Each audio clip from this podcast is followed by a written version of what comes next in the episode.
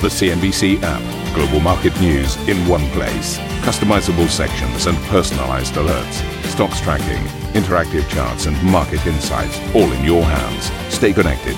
Stay informed. Download the CNBC app today. A warm welcome, everybody. This is Squawk Box. Uh, let's get into your headlines this Friday morning. Trade deal optimism fuels a rally as high level talks get underway, while President Trump says he'll meet with Chinese Vice Premier Liu He today. We just completed a negotiation with China. We're doing very well. We're having another one tomorrow.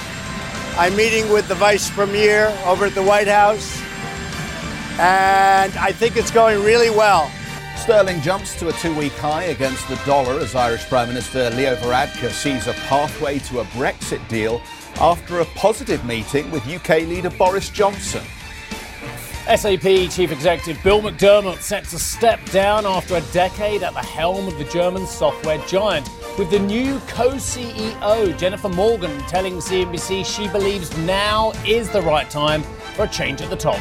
Other than thinking about handing over the reins and kind of going through a transition at the beginning of the year, which is really our most busy and active time setting the strategy and getting the new year in motion. He felt now was the appropriate time to come out. We had a great, strong quarter. And Hugo Boss cuts its full year outlook for the second time this year, citing weakness in the US and a slowdown in Hong Kong due to months of anti government protests.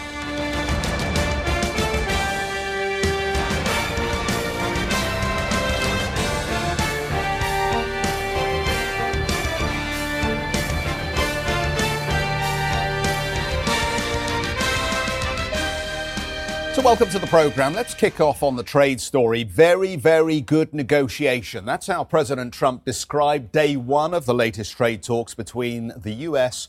and Chinese officials in Washington. The president is now scheduled to meet with Chinese Vice Premier Liu He tonight. Amid optimism, the two sides can reach an agreement to stave off proposed U.S. tariff hikes next week. Let's have a look at how the markets reacted to this then. It was all pretty good, wasn't it? Yeah, it's all right. We had a couple of days of rallies, but net net, the markets are flat on the week. That's pretty much the summary there. Data's been a bit mixed. But, Geoff, I want to speak to you about known knowns as opposed to unknown unknowns or unknown knowns, as whatever Rumsfeld got it round as well. Because I want to talk about what's going on in Japan at the moment because it was going to be a brilliant sporting weekend. It was going to be amazing. You've got Suzuka Grand Prix with uh, on Sunday with two days, of course, of qualification before that. You've got an amazing weekend of absolutely pivotal rugby games in the World Cup, which is being held in Japan. But it's all gone up at the moment um, and, and is very uncertain because a lot of games have been cancelled. There's no qualifying on the Grand Prix because of Typhoon Hagibis. Now, this typhoon uh, is potentially devastating. So we must say, look, let's hope there's no human cost to this as well. But the point being is, the world knew that there was a typhoon season uh, between the months of August and October that would potentially hit Japan. Because the reason why the world knows is because it happens every year. And yet, and yet we have Suzuka right amidst this. And yet we have the Rugby World Cup, which was always potentially going to be threatened by inclement weather from this typhoon. So the market and the organisers of these sporting events were obsessed by winning the rights to them, obsessed by getting themselves on the calendar as well. And they didn't think about the practicalities. Bring it back to the market as well. And the market is obsessed by certain things at the moment. It is obsessed. And what I'm wondering, and trying to tie these two things together, uh, is is the market obsession with Trump? Uh, is the market obsession with trade? Is the market obsession uh, with, with, with, with Brexit and these factors making it miss some really obvious stuff, which means it's going to hit some form of heavy weather as well? I mean, those obvious things could be the structure of the market, the fact that there are liquidity issues as exposed by the repo market, the fact that we are bringing us ourselves to debt levels not seen for decades in some of these economies as well. By the laws of nature, that should worry some people. And yet the S&P is only 3% away, 3% away from its all-time record high. Let's have a look at the Asian markets as well, uh, including the Nikkei, because I spent a lot of time looking at Japan at 1.1% high. So a really good rally there because people hope there'll be a trade deal. But if and when we get a trade deal, A, will it be all encompassing? And B, will it be the global panacea to a lot of these questions we have about the economy? Regardless of that, And yet, as I mentioned to you, these markets have done very, very little this week, net net. But my goodness me, what a ride. First couple of days down, down aggressively. And then we've been up aggressively last couple of days. Uh, and this is the futures, the implied open. So seen higher on the S&P. Big rally seen uh, on the Dow as well. Uh, and indeed, the NASDAQ also seen 53 points higher. How many times do I hear people telling me, yeah, you've got to own the technology stuff because it's immune to what we're seeing uh, on the trade front? I, I don't know. I don't know. Let's just see. Anyway, the FTSE, this is a here, let me get to this. I'll, I'll stretch out until I undone my button. The FTSE's down today because Varadkar and Johnson had very, very warm meeting at a hotel in Cheshire yesterday. Isn't that very interesting? FTSE's down, and yet we're thinking, hang on, this is good for British equities potentially if there is a deal. Well, you know the deal here. The pound goes up, hence the dollar earners look less good value. But again, uh, some people are wondering now, can the pound and the FTSE move in the same direction on the back of either a deal or no deal. Xetra seeing 12,206. So plenty, plenty more going on. Now, look, for an update on those trade talks that Geoff introduced as well, uh, we have Eunice, who filed this report from Beijing. Vice Premier Liu He will head to the White House tonight. President Trump tweeted that he and Liu, who's leading the Chinese delegation, would have a face to face, raising hopes that tariffs set for next Tuesday and the trade war would be put on hold with a deal. This is what President Trump said.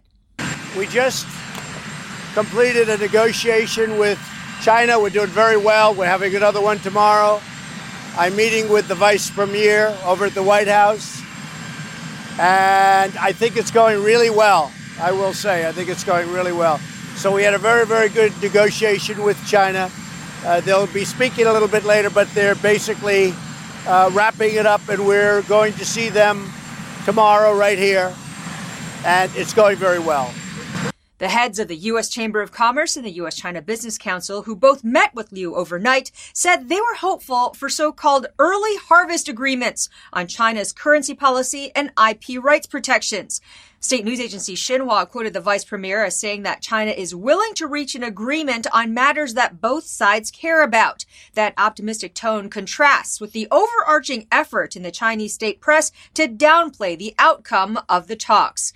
The trade talks come at a time when the level of drama in the U.S.-China business relationship is especially high. The standoff between the NBA and its Chinese critics continues. An exhibition game Thursday between the Lakers and the Nets in Shanghai went ahead as planned, and that's just despite a dispute over the league's support for a manager's tweet on Hong Kong. But criticism on Chinese social media has been fierce, with users calling the fans lackeys. And the strong turnout for the game could be a relief for the NBA that it's retaining at least part of its Chinese fan base. Eunice Yoon, CNBC Business News, Beijing. Let's move this on. Scott Thiel's with us, Chief Fixed uh, Income Strategist at BlackRock. Good morning to you, Scott. How are you? Nice to see you. Look, um, I've got a piece from BlackRock here in front of me, dated early this week, the 7th. So, why earnings season matters. And I love story, uh, headlines like yeah, that yeah. because I have always cared about yeah. earnings season. I actually don't see a lot of these macro issues and geopolitical issues as tradable as well. So, when I was making this big presentation about the market being fixa- fixated on one thing, but actually other things really mattering, it's kind of stuff like this that I mentioned. Yeah, I mean, what we're talking about there is that obviously what we've seen in stock market appreciation this year has been really a multiple expansion, which is this idea, particularly driven by the fact that we have had lower rates. Obviously, been a big driver of that of that expansion. And so what we would do is we reflect on effectively earnings estimates as we look at them from the beginning of the year. They've been downgraded pretty substantially over the course of the year, as you would expect. And so when we look at the market going forward, what we suggest is that you could actually see a positive surprise from earnings as, as a contributor to performance, where heretofore really it's been that multiple expansion. Now, I know that the guys, ladies and gentlemen at BlackRock, are not lazy. In fact, I know they're some of the hardest working people on the planet because I know how the, the company works, you guys. But isn't it quite lazy of us to say, oh, it's been marked down and hence we beat? Because dare I say it, every single quarter I've seen for the last 31 years I've been in the mm-hmm. city, that you always have a, a marking down so that you can miraculously beat expectations and come in roughly at 70% beat on the earnings. Yeah, I mean, I think that's right, but to some degree. But I also think that the, the, the setting is relevant here, right? And so, in other words, one of the big views that we have is around this idea that despite the political turmoil, and we've seen some relief, I guess, in the last day, I mean, I'm not sure how, how long lasting that'll be, but, but that geopolitics filter into the real economy, central banks ease to address that, right? And so in doing that, they've allowed the, the, the, stock market to maintain its, its, you know, its expansion. But at the same time, they're also preventing the real economy from going into recession. right? And that's the critical part. So when you look at earnings estimates, it's not just because they were they always started the year very positive, they get marked down, and then you have upside surprises, but also that the underlying fundamentals are more positive than the market is is perceiving. But I think that's an important point. But wouldn't it be incredible if we? I mean, I think we broadly agree, looking at the further analysis here yeah. and the macro issues, that we, we're seeing a steady erosion of economic growth momentum globally. Mm-hmm. And even in the United States, I think the latest JOLTS data on the job market yeah. showed us that the labor market itself is slowing, which is a trailing indicator. And perhaps that tells us actually that there are lots of bad things already in the pipe waiting to come down the pipe. It would be incredible, wouldn't it, if companies were able to improve the quality of their earnings against that macro backdrop? Yeah, I, mean, I, think there's a couple of things here. One is there's the expectations relative to what's delivered, mm. and that really matters for asset prices, right? That matters for investors to see how they perceive the, the, the assets to, to perform. But I think on your first point about the real economy, mm. I mean, I think it's it, the jury is still out, right, on how to what extent has the trade war impacted the U.S. real economy. So you mentioned things about you know ever so slowing you know jobs growth, if you want to say that, or the inflation profile being relatively mixed. But the reality is, if you look at the kind of the, the health of the U.S. consumer, there's a lot of really positive things going on there, which you know, and again, could be you know could move through time, be downgraded, upgraded. But the reality is very low rates very high employment, right? Record high employment. Mm. Financing rates are very attractive, deleveraging. There's a lot of positive things in the U.S. consumer, which we think the trade conflict has yet to really impact. Uh, so, why then are we seeing money continue to move to the fixed income market and find safety in treasuries? And a, and a topping out effectively yeah. of US indices, even as we've had some peaks and troughs through the year. Effectively, it feels like we peaked sort of 18 months ago yeah. on these markets if everything underneath the bonnet is fine. Surely the market, the bond market in particular, is telling us that that's not the case. Well, I think the bond market is an interesting. So, you know, part of the the investment thesis around owning bonds is they provide resilience for the portfolio, right? Which is their head. So when everything is going down the portfolio, at least something is going up. And despite the low level of yields, right, Treasury bonds still have exhibited. U.S. Treasury bonds, in particular, that resilience for investors. So, you know, inve- investors buy government bonds. They don't really buy them for return. They buy them for surety of principal. They buy them for liquidity, and they buy them for this ability to offset the other risks in their portfolio. And so, I think even if we look at locally, the, the performance of Treasuries still fit that that description, despite the very low level of yields, which I think is a draw. I had a great chat. In fact, if I'm looking at it on CNBC.com now, just to get my facts right, with Mohamed El-Erian on yeah. the 6th of September on the lakes of Como. Oh, it was lovely. it was lovely. It's nice being back with you as well, Geoff, in a windowless room. Mm. But it's better with El-Erian in, in Como, I'll be honest. Uh, and he said, and this is the point I want to make, is that the global bond market, as a core holding, got to be really careful. In fact, you should look at op- bond holdings now as more of opportunistic holdings rather than core because of everything we've got to, because of the 30 year run we've had, because of the negative yields as well. You disagree with Mr. El-Erian? No, I'm, I'm, not disagreeing. I think there's a very, very important point here that, you know, again, Treasury bonds and fixed income perform different functions for different portfolios. So government bonds in particular offer resilience against other assets. Have done. Yeah, they have done, and, and I think do? that yeah, I think they will continue to. Obviously, I'm not suggesting in the next two weeks rates can't rise, right? So if we look at what happened yesterday, right, even the whiff of a Chinese-U.S. trade deal sends 10-year Treasuries 10 basis points higher in one day. Right, I'm not disputing that that could possibly be the, the, the outcome if we get a trade. Was deal. it because of the? I, I, saw various commentary on that. You would have seen the, the same. Was it because of the China? So I don't mean to point to you. That's very rude. Yeah, no. Was it because of the China trade yeah. uh, you know, aspirations, or was it actually because of the mechanics in the market and people just haven't got the same appetite anymore? Well, I mean, so I think so when we when we look at that that question about appetite, I think one of the things is look at the bond market because it's a very good example. So if we look at from the ECB meeting to yesterday and, and not taking yesterday's price movement, right? 30 year treasuries were 30 basis points lower and 10 year bonds were unchanged. Now, that's pretty interesting to me. And that suggests that at some point, that to, to Mohamed's view, that at some point as rates get low, they become less resilient for, for investors. But I think the broader fixed income market, so outside of treasuries, is still a carry story, is still a yield story, and that's still relevant for investors despite the low level of government bond yields. So what, what we're suggesting is that the treasury market is something that you can be pretty active in managing yes. because you have days like yesterday, right? And you have, you know, so, but, but the idea is that the spread component, that additional carry that you get from owning assets that are not government bonds, I think is still attractive. Excellent, Scott. Well, you're going to stay with us. We get plenty more chance to uh, have a look at your various hypotheses as well. But I mentioned CNBC.com, and look, guess what? It's not my job to sell CNBC.com, but we have got something great on the site. Actually, it's the China Trade Index. Did you know we had a China Trade Index? I do now, and I think it is your job to sell CNBC.com. No, it's not. My job is to be a journalist and to sell CNBC.com. Disagree. Anyway, for a list, look at you and I. Uh, for a list, if anything proves that we're not here to sell CNBC.com, it's that conversation, isn't it? Anyway, look, for a list of stocks that are sensitive to the twists and turns of the US China trade talks, did I mention that we've got a great website called CNBC.com? Um, genuinely, have a look at this. It is actually really interesting looking at those major stocks as well. I enjoyed it anyway.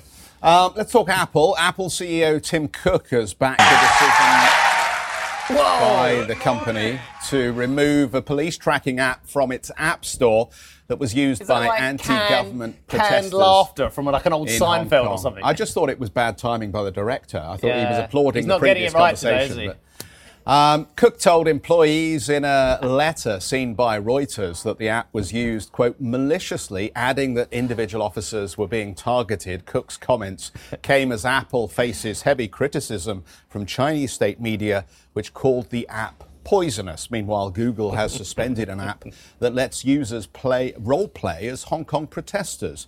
The company said the app violates a policy preventing developers from quote capitalizing on sensitive events. Uh, still to come on the programme this morning, a change in the mood around the Brexit negotiations. Uh, we're going to talk a little bit more about that meeting between uh, Leo Varadkar and Boris Johnson and what's come of it. Plus, poor, poor direct. We've already had a row about sofa today. That's probably why we're. Uh... Anyway, sofas. Sofas. I, I, mean, you'd, you'd row with a lamppost if it was in your way. I do my best, yeah. Um, if you can't get enough of Squawk Box, um, well, the director's going to cut up a beautiful podcast for you. Uh, you can tune into our very own podcast. We call it CNBC.com. Uh, uh, it's actually on CNBC.com, but a great website. I didn't have to mention that. Apple Podcast, Spotify, or wherever you get your podcast. Have a listen. Have a listen and download today's episode. And for our listeners, uh, you can stick around for a little bit more.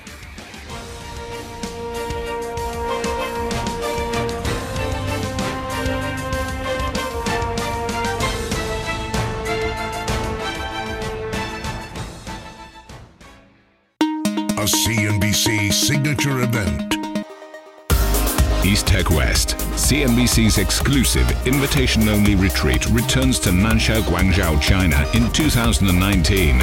We explore all things tech from artificial intelligence to 5G. Join the world's most prolific investors, inventors, and entrepreneurs as they share their stories and celebrate innovation. Visit easttechwest.com for an application to attend.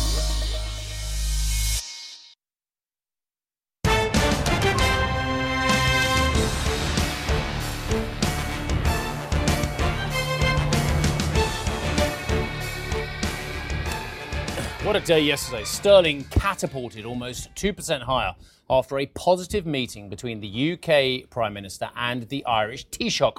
The pair spoke one on one during a walk in the grounds of a, uh, an English country manor. It was actually in Cheshire.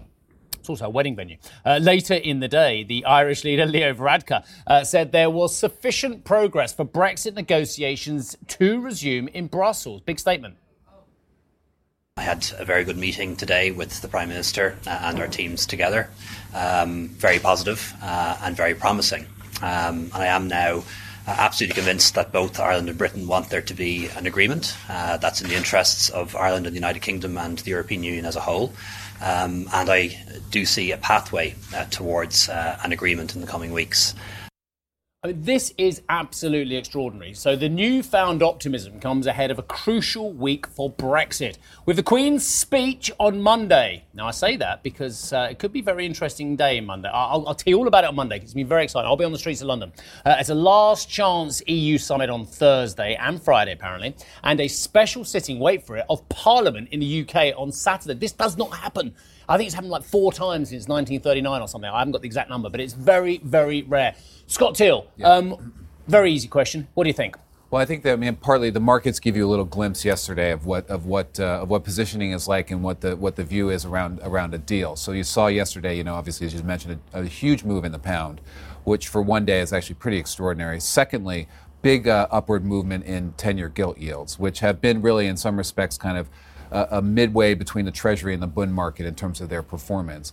So the market obviously views any kind of positive outcome as positive for the pound uh, and negative for gilts. Our view has been that you know that the most likely outcome you're going to get would be a delay and then uh, general election and then a kind of a renegotiation. So obviously this news, if, if they were to put together a deal before you know, before the deadline of the EU summit. I think that would obviously be a very positive development. As we mentioned before, when we look at the pound more generally, it's really right in the middle of a big range it's been in between kind of the referendum and what, what has generally been accepted as, uh, as perhaps a, uh, a negative point would be a parity to the euro on a no deal Brexit. So I think we're right in the middle, which makes it an interesting trading opportunity, which is why you get a big move like you did yesterday. Isn't that um, suggesting then that gilts at these levels look like a tremendous opportunity? Because if, if you say, um, you know, you've still got positive yield in the UK, I mean, now Greece, even Greece Yeah. has gone Yeah. negative yielding. On what planet is the UK more likely to default than Greece on its debt Yeah, I obligations? mean, this is obviously nothing about uh, you know about about default. It's about the you know it's the rates, the interest rate structure. It's about the bank financing rate. And obviously, what we have in the UK is we have uncertainty related to, to Brexit. Then we have uncertainty related to the Bank of England's uh, you know uh, reaction function to what to what happens.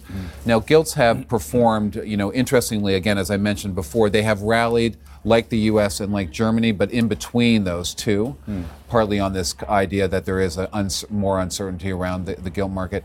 The gilt market, in some respects, doesn't benefit from the liquidity that is present in the bund and in the treasury market. So, 10 year bunds and 10 year treasuries, I'd argue, have almost the same liquidity. Hmm. So, investors that look at flight to quality outside the UK for trade negotiations would generally go for either the bund market or, or the treasury market. But isn't, I mean, part of the problem, you talk about the liquidity, part of the problem is the scarcity, mm-hmm. surely. I mean, the institutions that we talk to are crying out for the opportunity to buy more um, uh, securities Yeah. effectively from the UK government. So that there does seem to be high demand. But it just seems to me you could wait and know more to pay more.